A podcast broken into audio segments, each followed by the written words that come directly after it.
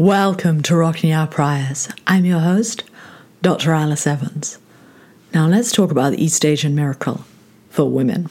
So, if I make one contribution to the world of knowledge, let it be this. Societies vary in their preference for female seclusion, but regardless of culture, female employment rises with job creating growth.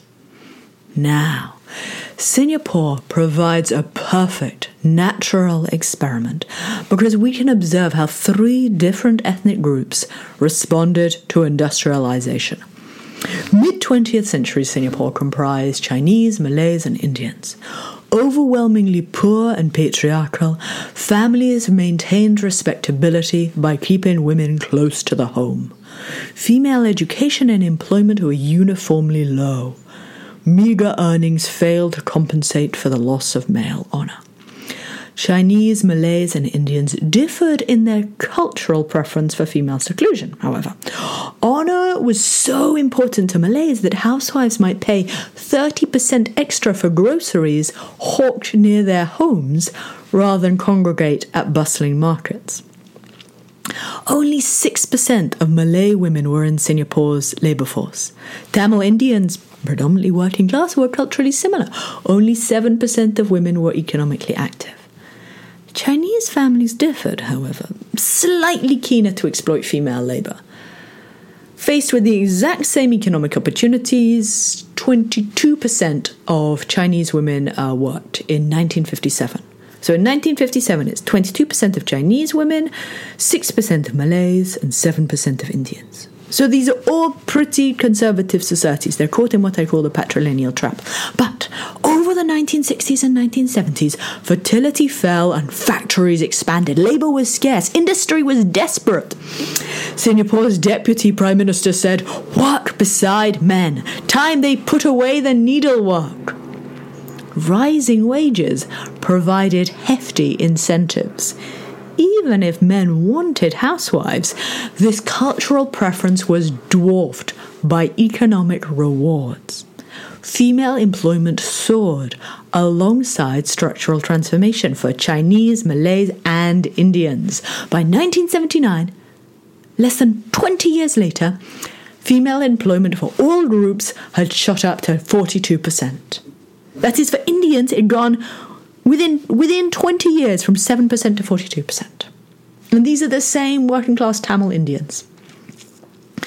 Right? That that's in 19 in 1979 more Tamil Indians were working uh, more Tamil Indian the, the proportion of Tamil Indians the, the sorry my god I can't even get it out in 1979 the proportion of Tamil Indian women who were working was higher in Singapore than in India today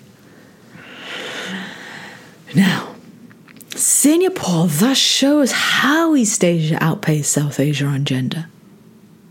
Now, you may think, well, Singapore is just one tiny city state, Alice, what on, on, what on earth are you on about? Well, actually, it is a microcosm. It is a microcosm for the Asian gender divergence. In 1900, East and South Asian women were under the control of patrilineal, patrilocal clans. Each family restricted female mobility as they did not want their daughters to be seen as disreputable.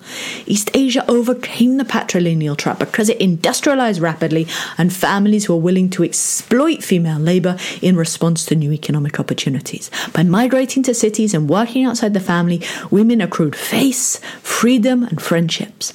South Asia's slower and weaker structural transformation has not changed the honor income trade off as much. The economic returns to female employment remain low, while the costs to honor are high. Given endemic precarity, people remain economically dependent on kin. This perpetuates jati on endogamy, social surveillance, and purdah. Female employment responds weakly to growth. Women remain secluded and separated, seldom challenging patriarchal providers. Now, many young, educated, and especially South Indian Tamil women want to break out of this patrilineal trap. Safety and structural transformation would enable them to realize those ambitions. Why am I so sure? Because that is precisely what happened in Singapore when Tamil Indians went to Singapore. Then they found jobs. It is jobs, it is jobs, jobs, jobs. Thanks to structural transformation, Singapore's female employment is high, as is the share of female CEOs, female board directors, and parliamentarians. There are just as many female parliamentarians in Singapore as there are in the United States. The gender pay gap is the same in Singapore as the United States. Now, Feminist activism, public safety, and state capacity have been equally imperative to cultural transformation. Employment certainly is not enough. Chinese women work, but are suppressed by patriarchal authoritarianism. In upcoming podcasts, I'll explain more. But for now, let us just recognize one of the world's fastest ever transitions towards gender equality. That is the East Asian miracle for women. Okay. I hope you're all well and taking good care of yourselves. Thank you very much for listening.